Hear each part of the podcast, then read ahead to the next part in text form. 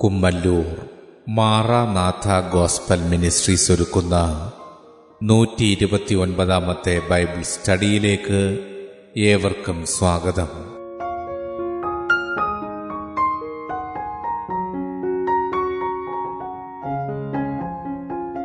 ശിഷ്യത്വം എന്ന വിഷയത്തിന്റെ മുപ്പത്തി ഒൻപതാം ഭാഗത്തെ ആസ്പദമാക്കി ശിഷ്യരാക്കുക എന്ന വിഷയത്തിന്റെ ഇരുപത്തിമൂന്നാം ഭാഗമാണ് നിങ്ങൾ കേൾക്കുവാൻ പോകുന്നത്.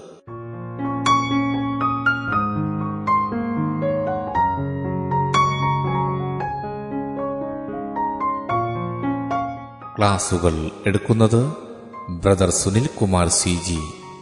അന്വേഷണങ്ങൾക്ക് nine double four seven two zero double six eight zero.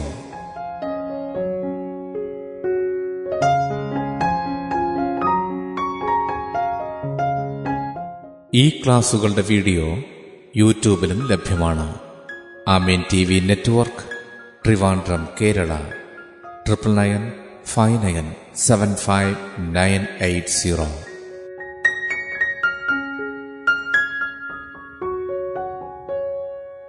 സൃഷ്ടാവായ ദൈവത്തിന്റെ അതിപരിശമായ നാം വാഴ്ത്തപ്പെടുമാറാകട്ടെ. അപ്പോസ്റ്റലിനായ പൗലോസ് തിമുത്യോസിന് എഴുതുന്ന രണ്ടാമത്തെ ലേഖനം രണ്ടാമത്തെ അധ്യയം അതിന്റെ ഒന്നാമത്തെ വാക്യം. എന്റെ മകനെ ക്രിസ്തുവേശുള്ള കൃപയാൽ ശക്തിപ്പെടുക. രണ്ടാമത്തെ വാക്യം. നീ പല സാക്ഷികളുടെ മുമ്പാകെ എന്നോട് കേട്ടതെല്ലാം മറ്റുള്ളവരെ ഉപദേശിപ്പാൻ സമർത്ഥരായ വിശ്വസ്ത മനുഷ്യരെ ഭരമേൽപ്പിക്കുക. വചനം വിതയ്ക്കുന്നവർ എത്തരത്തിലായിരിക്കണം. അവരുടെ മനോഭാവം എന്തായിരിക്കണം? അവരുടെ ദൗത്യം എന്തായിരിക്കണം? അവരുടെ കാഴ്ചപ്പാട് എന്തായിരിക്കണം? പെരുമാറ്റം എന്തായിരിക്കണം? അതിലൊക്കെ ഉപരിയായി ദൈവസന്നിധിയിലും തദ്വാര ലോകത്തിന്റെ മുമ്പിലും എങ്ങനെയായിരിക്കണം? ആ കാര്യങ്ങളാണ് നാം ഇവിടെ ചിന്തിക്കുന്നത്. ഇവിടെ പൗലോസ് പറയുന്നു തിമോത്യോസിനോട് ക്രിസ്തുവേശുവിലുള്ള കൃപയാൽ ശക്തിപ്പെടുക. അപ്പോൾ ശക്തിപ്പെടേണ്ടത് ഊർജം സംഭരിക്കേണ്ടത് ക്രിസ്തുവേശുവിലുള്ള കൃപയാലാണ്. നോക്കണം അവിടെ വളരെ ശ്രേഷ്ഠമായൊരു ദൗത്യം തിമത്യോസിന് പൗലോസ് ഭരമേൽപ്പിക്കുക രണ്ടാമത്തെ വാക്യത്തിൽ നമ്മൾ അതാ കാണുന്നത്. നീ പല സാക്ഷികളുടെ മുമ്പാകെ എന്നോട് കേട്ടതെല്ലാം മറ്റുള്ളവരെ ഉപദേശിപ്പാൻ സമർത്ഥരായ വിശ്വസ്ത മനുഷ്യരെ ഭരമേൽപ്പിക്കുക. ഇവിടെ നമ്മൾ ശ്രദ്ധിക്കേണ്ടത് തിമത്യോസ് പൗലോസിനോട് കേട്ടു. ആ കേട്ടത് മറ്റുള്ളവരെ ഉപദേശിപ്പാൻ സമർത്ഥരായ വിശ്വസ്ത മനുഷ്യരെ ഭരമേൽപ്പിക്കുക. അപ്പോൾ ഒന്നാമത് പൗലോസ് നിൽക്കുന്നു. രണ്ടാമത് തിമോത്യോസ് വരുന്നു. ആ തിമോത്യോസ് എന്താണ് ചെയ്യേണ്ടത്? ഭരമേൽപ്പിക്കണം. ആരെ? കേട്ടതെല്ലാം മറ്റുള്ളവരെ ഉപദേശിപ്പാൻ സമർത്ഥരായ വിശ്വസ്ത മനുഷ്യരെ. അപ്പോൾ നാല് ശ്രേണി വരികയാണ് അവിടെ. നാല് ശ്രേണി. ഒന്ന് പൗലോസ് രണ്ട് തിമോത്യോസ് മൂന്ന് തിമോത്യോസിൽ നിന്ന് കേൾക്കുന്നവർ ആ കേൾക്കുന്നവർ മറ്റുള്ളവരോട് അറിയിക്കുന്നത്. ഇവിടെ നമ്മൾ ശ്രദ്ധിക്കേണ്ടത് ദൈവവചനം വിതയ്ക്കുമ്പോൾ നമ്മുടെ എല്ലാവരുടെയും മനസ്സിലുണ്ടാകേണ്ടുന്ന ഒരു ദീർഘവീക്ഷണത്തെയാണ് ഇവിടെ കാണിക്കുന്നത്. ആ ഒരു ദീർഘവീക്ഷണത്തോടെ വേണം നാം ദൈവവേലയിൽ ഏർപ്പെടേണ്ടത്. നമ്മളിവിടെ ശ്രദ്ധിക്കേണ്ടുന്ന പരമപ്രധാനമായ കാര്യം ഒരിക്കൽ ഒരു ക്രിസ്തുഭക്തൻ ഇങ്ങനെ പറയാനിടയായി. കർത്താവിന്റെ വരവ് അനേക നൂറ്റാണ്ടുകൾ താമസിച്ചു എന്ന് വന്നാലും അന്നുവരെയും ദൈവത്തിന് വേണ്ടി പ്രയോജനപ്പെടുവാൻ തക്കതായ ഒരു പദ്ധതി നമുക്കുണ്ടാകുന്നത് നല്ലതാ. അതാവശ്യവുമാണ് എന്നാൽ ഈ നിമിഷം യേശുക്രിസ്തു വന്നാൽ അല്ല ഈ നിമിഷം നമ്മളെ ദൈവസന്നിൽ ചേർത്താൽ നമ്മളെ എന്തിനു വേണ്ടി വിളിച്ചുവോ അതിനോട് നൂറ് ശതമാനം നീതി പുലർത്തുന്ന ഒരു ജീവിതം ക്രിസ്തുവിൽ നയിക്കാനും നാം ഒരുങ്ങിയിരിക്കേണ്ടത് ആവശ്യമാണ്. അപ്പോൾ ഈ രണ്ട് കാര്യങ്ങൾ ചേർത്തുകൊണ്ട് വേണം ദൈവവചനം വിതയ്ക്കുവാൻ വിളിക്കപ്പെട്ട ഒരുവൻ മുന്നേറേണ്ടത്. ഒന്ന് അവൻ അവന്റെ രക്ഷ ഉറപ്പാക്കണം. അതായത് ദൈവം അവനെ എന്തിനു വേണ്ടി വിളിച്ചുവോ അവനെ എന്ത് ഫലമേൽപ്പിച്ചിരിക്കുന്നുവോ അത് സമ്പൂർണമായി നിറവേറ്റുവാൻ തക്കവണ്ണം സമർപ്പിക്കപ്പെട്ട ഒരു ഹൃദയവും ഒരുക്കപ്പെട്ട ഒരു ജീവിതവും അവനുണ്ടാകണം. എപ്പോൾ കർത്താവ് വന്നാലും കർത്താവിനോടൊപ്പം ചേരുവാൻ. കർത്താവ് ഏൽപ്പിച്ച കാര്യങ്ങളിൽ വിശ്വസ്തനായിരിക്കുക അതേസമയം കർത്താവിന്റെ വരവ് എപ്പോഴാണോ അപ്പോൾ വരെയും കർത്താവിന് വേണ്ടി ഇടപെടുവാൻ തക്കവണ്ണം കർത്താവിന് വേണ്ടി പ്രവർത്തിക്കുവാൻ ആവശ്യമായ പദ്ധതികളും നല്ലതാണ്. അപ്പോൾ ഇത് രണ്ടുകൂടെ ക്രിസ്തുവിൽ ക്രിസ്തുവിന്റെ ഇഷ്ടത്തിനൊത്തവണ്ണം ചേർത്ത് വെച്ചായിരിക്കണം ഒരു ഭക്തന്റെ ജീവിതം മുന്നോട്ട് പോകേണ്ടത്. നാം വായിച്ച വാക്യത്തിൽ രണ്ട് തിമോത്തിയോസ് രണ്ടിന്റെ ഒന്ന് മുതൽ വായിക്കുമ്പോൾ അതിന്റെ മൂന്നാമത്തെ വാക്യത്തിൽ കാണുന്നു ക്രിസ്തുവേശുവിന്റെ നല്ല ഭടനായി നീയും എന്നോടുകൂടെ കഷ്ടം സഹിക്ക. പടചേർത്തവനെ പ്രസാദിപ്പിക്കേണ്ടതിന് യാതൊരു പടയാളിയും ജീവന കാര്യങ്ങളിൽ ഇടപെടാതിരിക്കുന്നു. അഞ്ചാമത്തെ വാക്യം ഒരുത്തൻ മല്ല് കെട്ടിയാലും ചട്ടപ്രകാരം പോരായികയിൽ കിരീടം പ്രാപിക്കുകയില്ല അപ്പോൾ ഇവിടെ ജീവനകാര്യത്തിൽ ഇടപെടാതിരിക്കുന്നു എന്ന് പറയുമ്പോൾ ആഹാരം കഴിക്കരുതെന്നോ നമ്മുടെ ഭൂമിയിലെ ഉത്തരവാദിത്തങ്ങൾ നിറവേറ്റരുതെന്നോ അല്ല ഇവിടെ പ്രതിപാദിക്കുന്നതിന്റെ ലക്ഷ്യം.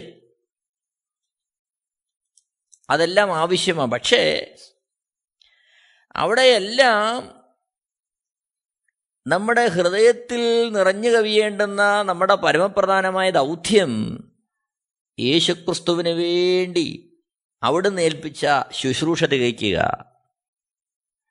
അതിനായി മറ്റുള്ളവരെ ഒരുക്കുക. ആ ഒരു ലക്ഷ്യത്തിൽ തന്നെ മുന്നേറണമെന്നാണ് വിശുദ്ധ വേദപുസ്തകം അവിടെ ശക്തമായിട്ട് മുന്നറിയിപ്പ് തരുന്നതും നമ്മളോട് ആഹ്വാനം ചെയ്യുന്നതും. നോക്കണമേ. മത്തായി സുവിശേഷം ഇരുപത്തിയഞ്ചാമത്തെ അധ്യയം. അതിന്റെ പതിനാല് മുതൽ മുപ്പത് വരെയുള്ള വാക്യങ്ങൾ യേശുക്രിസ്തുവിന്റെ ഒരു ഉപമയാണ്. അതായത് യേശുക്രിസ്തു അവിടെ പറയുന്ന കാര്യം ഒരു മനുഷ്യൻ പരദേശത്ത് പോകുമ്പോൾ ദാസന്മാരെ വിളിച്ചു തന്റെ സമ്പത്ത് അവരെ ഏൽപ്പിച്ചു. പതിനഞ്ചാമത്തെ വാക്യത്തിൽ കാണുന്നു ഒരുവൻ അഞ്ച് താലന്ത് ഒരുവന് രണ്ട് ഒരുവൻ ഒന്ന്. ഇങ്ങനെ ഓരോരുത്തന് അവനവന്റെ പ്രാപ്തി പോലെ കൊടുത്തു യാത്ര പുറപ്പെട്ടു. നാം വളരെ സൂക്ഷിക്കേണ്ടുന്ന ഒരു ആത്മീയ സത്യവിടുണ്ട് യേശുക്രിസ്തു പറയുന്നത് ഓരോരുത്തന് അവന്റെ പ്രാപ്തി പോലാണ് കൊടുക്കുന്നത്. പ്രാപ്തി പോലെ. അത് കൊടുക്കുന്നത് യജമാനനുമാണ് നമ്മെ ഓരോരുത്തരെയും ദൈവരാജ്യത്തിലേക്ക് വിളിച്ചിരിക്കുമ്പോൾ അവിടുത്തെ ദൗത്യം നമ്മളെ ഓരോ അളവിൽ പങ്കുവെക്കുമ്പോൾ നമ്മുടെ പ്രാപ്തി ഒരു വേള നമ്മൾക്കറിയുകയില്ല എങ്കിലും നമ്മളെ വിളിച്ച യജമാനന് നമ്മുടെ പ്രാപ്തി എന്തെന്നറിയാം. ആ പ്രാപ്തിക്കൊത്ത വന്നമാണ് യജമാനൻ തരുന്നത്. എന്നാൽ നമ്മുടെ ഒരു പ്രശ്നം നമ്മുടെ പ്രാപ്തിക്കൊത്ത വന്നമാണ് ദൈവം നമുക്ക് തന്നിരിക്കുന്നത് എന്നുള്ള ചിന്ത പലപ്പോഴും നമ്മളെ നമ്മളിൽ നിന്ന് വിട്ടുപോകും. അതുകൊണ്ട് എന്തു ചെയ്യും? നാം മറ്റുള്ളവരെ പോലെ ആകാനുള്ളൊരു വ്യഗ്രത അതിലുള്ളൊരു ശ്രമം നമ്മളിൽ നിന്ന് ഉണ്ടാകാൻ സാധ്യതയുണ്ട് അനുകരിക്കുവാൻ. നോക്കണം അപ്പോസന്നെ പൗലോസ് റോമിലുള്ള ശിഷ്യന്മാർക്ക് കത്തെഴുതുമ്പോൾ റോമാലേഖനം പന്ത്രണ്ടാമത്തെ അധ്യായം അതിന്റെ മൂന്നാമത്തെ വാക്യത്തിൽ നമ്മൾ കാണുന്നുണ്ട് ഭാവിക്കേണ്ടതിന് മീതെ ഭാവിച്ചുയരാതെ ദൈവം അവനവന് വിശ്വാസത്തിന്റെ അളവ് പങ്കിട്ടതുപോലെ സുബോധമാകുമണ്ണം ഭാവിക്കണമെന്ന് ഞാൻ എനിക്ക് ലഭിച്ച കൃപയാൽ നിങ്ങളിൽ ഓരോരുത്തരോടും പറയുന്നു.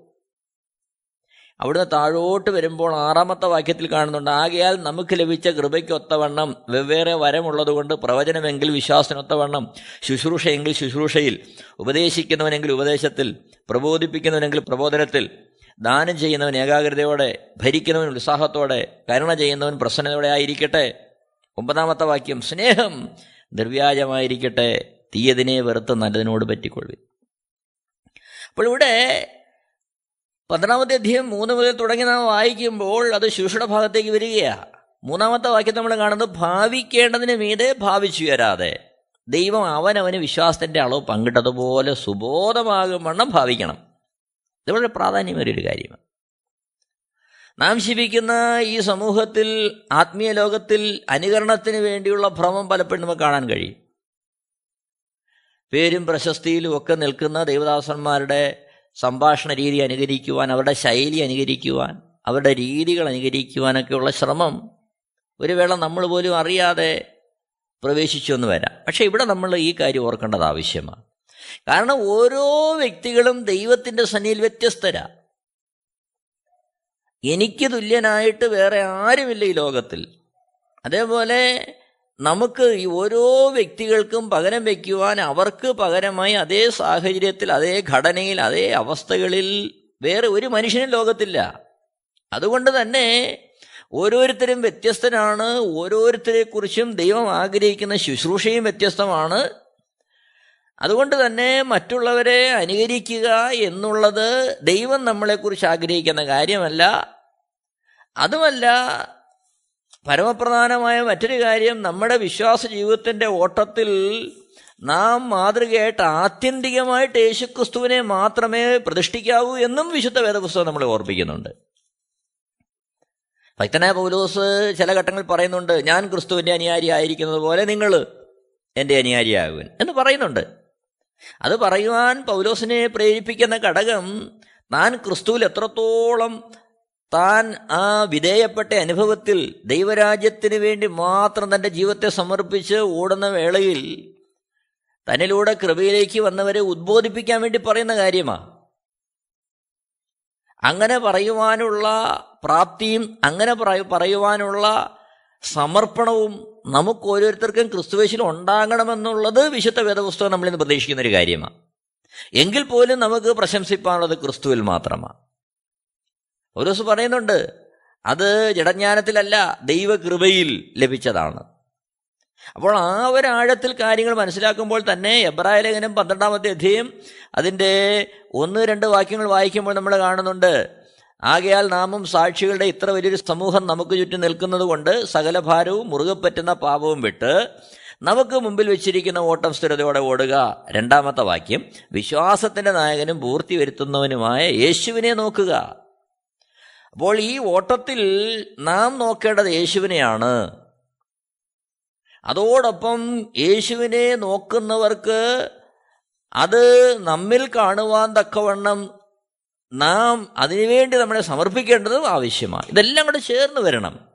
ക്രിസ്ത്യ ജീവിതം എന്ന് പറയുമ്പോൾ ജോലിസ്ഥലത്തൊരു ജീവിതം വീട്ടിലൊരു ജീവിതം സമൂഹത്തിൽ വേറൊരു ജീവിതം കൂട്ടായ്മയിൽ കുടുംബം വേറൊരു ജീവിതം ഒറ്റയ്ക്കിരിക്കുമ്പോൾ വേറൊരു ജീവിതം അങ്ങനല്ല. നമ്മളെ വിളിച്ചു.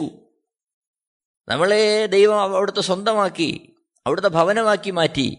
നമ്മളിൽ വസിക്കുവാൻ പരിശുദ്ധാത്മാവിനെ തന്നു. നമ്മളെ വിലയ്ക്ക് വാങ്ങി. നമ്മെ അവിടുത്തെ സ്വന്തമാക്കി. അപ്പോൾ ആ ഒരു അടിസ്ഥാനത്തിൽ നിന്നായിരിക്കണം നാം കാര്യങ്ങളെ ചിന്തിക്കേണ്ടത്. ചിന്തിക്കണമേ അപ്പോൾ ആ പ്രാപ്തി വിശ്വാസത്തിന്റെ അളവ് ഭാവിക്കേണ്ടതിനെ ഭാവിച്ചു വരാതെ ദൈവം അവനവന് വിശ്വാസത്തിന്റെ അളവ് പങ്കിട്ടതുപോലെ സുബോധമാകും വണ്ണം ഭാവിക്കണം. എനിക്ക് ലഭിച്ച കൃപയാൽ നിങ്ങൾ ഓരോരുത്തരോടും പറയുന്നു. അപ്പോൾ ഇത് നമ്മൾ ഓർക്കണം. അപ്പോൾ വ്യത്യസ്തമാണ് ദൈവം തരുന്ന കൃപകൾ. വ്യത്യസ്തമാണ് ദൈവം തരുന്ന താലന്ത്. അത് നമ്മൾ ഇത് ഇവിടെ അതാ കാണുന്നത്. നോക്കണം. യേശുക്രിസ്തു പറയുന്ന ആ ഭാഗത്ത് അവിടെ മൂന്ന് തരത്തിൽ കാണുകയാണ് ഒരുവന് അഞ്ച് കൊടുത്തു ഒരുവന് രണ്ട് കൊടുത്തു ഒരുവന് ഒന്ന് കൊടുത്തു. എങ്ങനെ കൊടുത്തേ?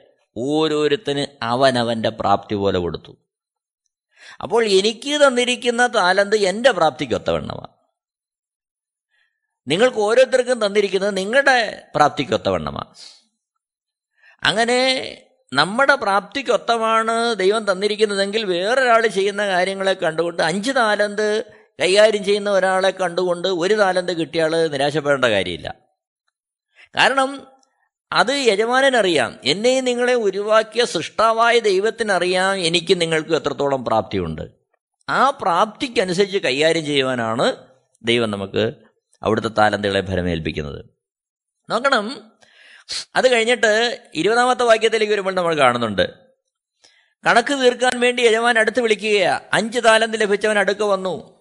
വേറെ അഞ്ച് കൂടെ കൊണ്ടുവന്നു. യജമാനനെ അഞ്ച് താലന്തല്ലോ എന്നെ ഏൽപ്പിച്ചത്. ഞാൻ അഞ്ച് താലന്തൂടെ നേടിയിരിക്കുന്നു എന്ന് പറഞ്ഞു. ഇരുപത്തൊന്നാമത്തെ വാക്യത്തിൽ അതിന് യജമാനൻ നന്ന് നല്ലവനും വിശ്വസനുമായ ദാസനെ നീ അല്പത്തിൽ വിശ്വസനായിരിക്കുന്നു ഞാൻ നിന്നെ അധികത്തിന് വിചാരകനാക്കും. നിന്റെ യജമാനന്റെ സന്തോഷത്തിലേക്ക് പ്രവേശിക്കുക എന്നവനോട് പറഞ്ഞു. എന്നിട്ട് ഇരുപത്തിരണ്ടാമത്തെ വാക്യത്തിൽ കാണുന്നു രണ്ട് താലന്ത് ലഭിച്ചവനും അടുക്ക വന്നു. യജമാനനെ രണ്ട് താലന്തല്ലോ എന്നെ ഏൽപ്പിച്ചത് ഞാൻ രണ്ട് താലന്ത് കൂടെ നേടിയിരിക്കുന്നു എന്ന് പറഞ്ഞു. അപ്പോൾ അഞ്ച് കൊണ്ട് അഞ്ച് നേടിയവനെ പോലെ തന്നെ രണ്ട് കൊണ്ട് മറ്റവൻ രണ്ട് നേടുകയാണ് നോക്കണം അതിന് യജമാനൻ നന്ന് നല്ലവനും വിശ്വസ്തനുമായ ദാസനെ നീ അല്പത്തിൽ വിശ്വസനായിരിക്കുന്നു ഞാൻ നിന്നെ അധികത്തിന് വിചാരകനാക്കും. നിന്റെ യജമാന്റെ സന്തോഷത്തിലേക്ക് പ്രവേശിക്കുക എന്നവനോട് പറഞ്ഞു. ഇത് വളരെ സന്തോഷം നൽകുന്ന കർത്താവിന്റെ ഒരു ആശ്വാസ വചനമാണ് കാരണം അഞ്ച് കൊണ്ട് അഞ്ച് ചെയ്തവനും രണ്ട് കൊണ്ട് രണ്ട് ചെയ്തവനും ഒരേപോലെ ആ സന്തോഷത്തിലേക്ക് പ്രവേശിപ്പിക്കുകയാണ്. ഇവിടെ ഒരു വിഷയം സമൂഹം നോക്കുമ്പോൾ മറ്റുള്ളവർ നോക്കുമ്പോൾ കൂടെ നടക്കുന്നവർ നോക്കുമ്പോൾ കൂട്ടു സൗരങ്ങൾ നോക്കുമ്പോൾ കൂട്ടു വേലക്കാർ നോക്കുമ്പോൾ ചിലപ്പോൾ പറഞ്ഞേക്കും ഓ വേറെ ആൾ അഞ്ച് ചെയ്തപ്പോൾ നീ രണ്ടല്ലേ ചെയ്തോളൂ. പക്ഷെ അവിടെ നമ്മൾ നിരാശപ്പെടേണ്ട കാര്യമില്ല. അഞ്ച് ചെയ്തവനെ പോലെ ആകാൻ വേണ്ടിയുള്ള വൃതാശ്രമവും വേണ്ട. നാം ഒന്ന് ഓർത്താൽ മതി ദൈവം നമുക്ക് എന്ത് തന്നു അതിൽ നമ്മൾ വിശ്വസ്തരായിരിക്കുക. ഒരു വേള ഒരു ട്രാക്റ്റ് കൊടുക്കാനാകട്ടെ നമ്മളെ ഏൽപ്പിച്ചിരിക്കുന്നത് നാം തികവടത് ചെയ്യുക. പോരാ നാം ജീവിക്കുന്ന ഗ്രാമത്തിൽ നമ്മുടെ അയൽക്കാരോടും സമൂഹത്തോടും യേശുവിന്റെ സ്നേഹത്തെക്കുറിച്ച് പറയാൻ ആണ് നമ്മളെ വിളിച്ചിരിക്കുന്നതെങ്കിൽ നമ്മൾ സന്തോഷത്തോടെ ചെയ്യുക. ഭൂഖണ്ഡങ്ങൾ കടന്നുപോയി അതേപോലെ ഒറ്റപ്പെട്ട ഗ്രാമങ്ങളിൽ കടന്നുപോയി യേശുവിനെ അറിയിക്കുവാനാണ് ഒരാൾക്ക് കൃപ? അവനത് വിശ്വസ്തയോടെ ചെയ്യുക. കേൾക്കുന്ന പ്രിയരെ അങ്ങനെ വിളിക്കപ്പെട്ട ഒരുവൻ ലോകത്തിന്റെ വിവിധ ഭാഗങ്ങളിൽ പോയി യേശുവിന് വേണ്ടി നിഷ്കളങ്കമായി നിർലോഭമായി നിസ്വാർത്ഥമായി ദൈവവേല ചെയ്യുവാൻ വിളിക്കപ്പെട്ട ഒരുവൻ അവൻ ഏതെങ്കിലും ഒരു ഗ്രാമത്തിലേക്കോ അല്ലെങ്കിൽ ഏതെങ്കിലും ഒരു രാജ്യത്തിലേക്കോ ഒതുങ്ങിപ്പോയാൽ ദൈവസന്നിധിയിൽ അവൻ കണക്ക് പറയേണ്ടി വരും. നമ്മൾ ആ ഒരു വീക്ഷണത്തിൽ കാര്യങ്ങളെ കാണണം. അപ്പോൾ നമുക്ക് എന്താണ് ദൈവം ഫലമേൽപ്പിച്ചിരിക്കുന്നത്? അതിൽ വിശ്വസ്തരായിരിക്കുക. അതിനുവേണ്ടി നമ്മൾ ഉത്സാഹിക്കുക. അതാണ് ദൈവം നമ്മളിന്ന് ആഗ്രഹിക്കുന്ന പരമപ്രധാനമായൊരു കാര്യം. ഇരുപത്തിയാലാമത്തെ വാക്യത്തെ നമ്മൾ കാണുന്നു ഒരു താലന്ത് ലഭിച്ചവനും അടുക്ക വന്നു. യജമാനനെ നീ വിതയ്ക്കാത്തയിടത്ത് നിന്ന് കൊയ്യുകയും വിതറാത്തയിടത്ത് നിന്ന് ചേർക്കുകയും ചെയ്യുന്ന കഠിന മനുഷ്യൻ എന്ന് ഞാൻ അറിഞ്ഞു ഭയപ്പെട്ടു ചെന്ന് നിന്റെ താലന്ത് നിലത്ത് മറച്ചു വെച്ചു. നിന്റെ ഇതാ എടുത്തുകൊള്ളുക എന്ന് പറഞ്ഞു. ഇരുപത്താറാമത്തെ വാക്യം. അതിന് യജമാനൻ ഉത്തരം പറഞ്ഞത് ദുഷ്ടനും അടിയനുമായ ദാസനെ ഞാൻ വിതയ്ക്കാത്തയിടത്ത് നിന്ന് കൊയ്യുകയും വിതറാത്തയിടത്ത് നിന്ന് ചേർക്കുകയും ചെയ്യുന്നവനെന്ന് നീ അറിഞ്ഞുവല്ലോ. ശേഷം താഴോട്ട് വരുമ്പോൾ കാണുന്ന കാര്യം മുപ്പതാമത്തെ വാക്യത്തിൽ കാണുന്നു കൊള്ളരുതാത്ത ദാസനെ ഏറ്റവും പുറത്തുള്ള ഇരുട്ടിലേക്ക് തള്ളിക്കളവൻ. അവിടെ കരച്ചിലും പല്ലുകടിയും ഉണ്ടാകും. എന്നെ കേൾക്കുന്ന പ്രിയരെ ദൈവം നമ്മളെ ഏൽപ്പിച്ചിരിക്കുന്ന ഒരു താലന്താണോ? അതിൽ നമ്മൾ വിശ്വസ്തരായിരിക്കുക.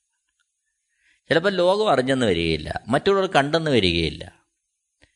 ഏകാന്തമായ അവസ്ഥയിൽ നിന്ന് പ്രാർത്ഥിക്കാനായിരിക്കും ദൈവം വിളിച്ചത്. അതേപോലെ ശ്രേഷ്ഠമായ മറ്റൊരു ദൗത്യമില്ലെന്ന് തിരിച്ചറിയാനുള്ള ആത്മീയവീക്ഷണം നമുക്കുണ്ടാകണം. മറ്റുള്ളവരുടെ മുമ്പിൽ നമ്മുടെ കഴിവുകളെ അല്ലെങ്കിൽ ദൈവം ഏൽപ്പിച്ചിരിക്കുന്ന ആ താലന്തുകളെ പ്രദർശിപ്പിക്കുക എന്നുള്ളതല്ല നമ്മളെക്കുറിച്ചുള്ള ദൈവത്തിന്റെ പദ്ധതി. ആയിക്കൊള്ളട്ടെ പല മണ്ഡലങ്ങളിൽ ശിശുയുടെ വ്യത്യസ്തതകളുണ്ട്. അത് ദൈവം ചെയ്യുന്ന കാര്യമാണ്. പക്ഷെ ആത്യന്തികമായിട്ട് ദൈവവും ആ വ്യക്തിയും തമ്മിലാണ് ഇതിലെ കണക്ക് തീർക്കേണ്ടത്. കാരണം ദൈവം അവനെ വിളിക്കുക യജമാനൻ അവനെ വ്യത്യസ്തമായിട്ട് വിളിക്കുകയാണ് അഞ്ചാമത്തെ അഞ്ച് താലന്ത് കൊടുത്തവന്റെ കാര്യത്തിലും രണ്ട് താലന്ത് കൊടുത്തവന്റെ കാര്യത്തിലും ഒരു താലന്ത് കൊടുത്തവന്റെ കാര്യത്തിലും അതാണ് കാണുന്നത്. ഇത് നമ്മളോടുള്ള ദൈവത്തിന്റെ ഒരു ആലോചനയാണ് നമുക്ക് എത്ര താലന്ത് ദൈവം തന്നിരിക്കുന്നു? എന്താണ് ക്രിസ്തുവിൽ നമ്മളെ വിളിച്ചപ്പോൾ ദൈവത്തിന് നമ്മളെക്കുറിച്ചുള്ള ദൈവിക പദ്ധതി? അതിനകത്ത് വിശ്വസ്തരായിരിക്കുവാൻ ദൈവം നമ്മളെക്കുറിച്ച് ആഗ്രഹിക്കുകയാണ് അതിനുള്ള ബന്ധത്തിൽ നമ്മളൊരു കാര്യം ചിന്തിക്കുന്നത് നന്നായിരിക്കും. മൂന്നാമത്തെ അധ്യയം അതിന്റെ ഒന്ന് രണ്ട് വാക്യങ്ങൾ. നോക്കണമേ. ഭാര്യമാരെ നിങ്ങളുടെ ഭർത്താക്കന്മാർക്ക് കീഴടങ്ങിയിരിപ്പിൻ. അവരിൽ വല്ലവരും വചനം അനുസരിക്കാത്ത പക്ഷം ഭയത്തോടുകൂടിയ നിങ്ങളുടെ നിർമ്മലമായ നടപ്പ് കണ്ടറിഞ്ഞ് വചനം കൂടാതെ ഭാര്യമാരുടെ നടപ്പിനാൽ ചേർന്ന് വരുവാനിടയാകും. ഒത്തിരി പ്രത്യാശ നൽകുന്ന ഒത്തിരി ധൈര്യപ്പെടുത്തുന്ന ഒരു ദൈവജനമാണ് കാരണം ഇവിടെ ഈ ഭാര്യമാരെക്കുറിച്ച് ഇവിടെ അവർ ആ സന്ദേശം എഴുതുമ്പോൾ നോക്കണം. അവിടെ പറഞ്ഞിരിക്കുന്ന കാര്യം അവരുടെ നിർമ്മലമായ നടപ്പ് കണ്ടറിഞ്ഞ് അവിടെ അവർക്ക് കൊടുത്തിരിക്കുന്ന താലെന്താ നിർമ്മലമായ നടപ്പാ.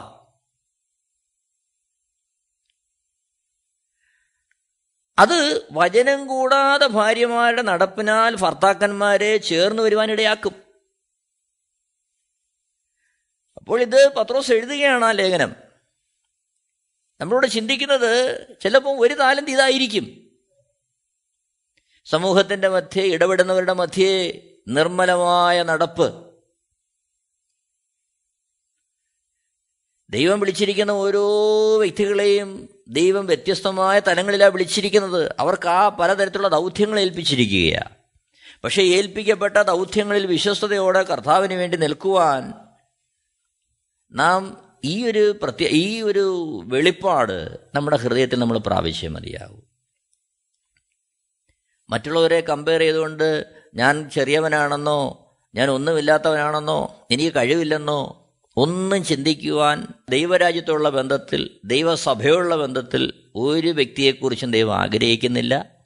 കാരണം ദൈവരാജ്യത്തിൽ ദൈവരാജ്യത്തുള്ള ബന്ധത്തിൽ ഉത്തരവാദിത്തമില്ലാത്ത ഒരാൾ പോലുമില്ല. എല്ലാവർക്കും അതിന്റെതായ ദൗത്യമുണ്ട്. അത് ദൈവത്തിന്റെ ആത്മാവിൽ തിരിഞ്ഞ തിരിച്ചറിഞ്ഞ് ആ ഒരളവിലേക്ക് നമ്മളെ ഏൽപ്പിക്കുക ആ ഒരളവിലേക്ക് നാം തയ്യാറാകുക സമർപ്പിക്കുക ദൈവസാന്നിധ്യം അനുഭവിക്കുക. ഇതാണ് ദൈവം നമ്മളെക്കുറിച്ച് ആഗ്രഹിക്കുന്ന പരമപ്രധാനമായ വസ്തുത എന്ന് നമ്മൾ ഓർക്കേണ്ടത് ആവശ്യമാണ്. തിമത്യോസിന് എഴുതുന്ന രണ്ടാമത്തെ ലേഖനം രണ്ടാമത്തെ അധ്യയം പതിനാല് മുതൽ പതിനേഴ് വരെയുള്ള വാക്യങ്ങൾ നമ്മളൊന്ന് ശ്രദ്ധിക്കുന്നത് നന്നായിരിക്കും. പതിനാല് മുതൽ പതിനേഴ് വരെ. തിമത്യോസിന് എഴുതുന്ന ലേഖനം മുഴുവൻ ശിശുടെ ബന്ധത്തിൽ ശുശ്രൂഷകന്മാർക്ക് അവരെങ്ങനെ ആയിരിക്കണമെന്നുള്ള ലേഖനമാണ്.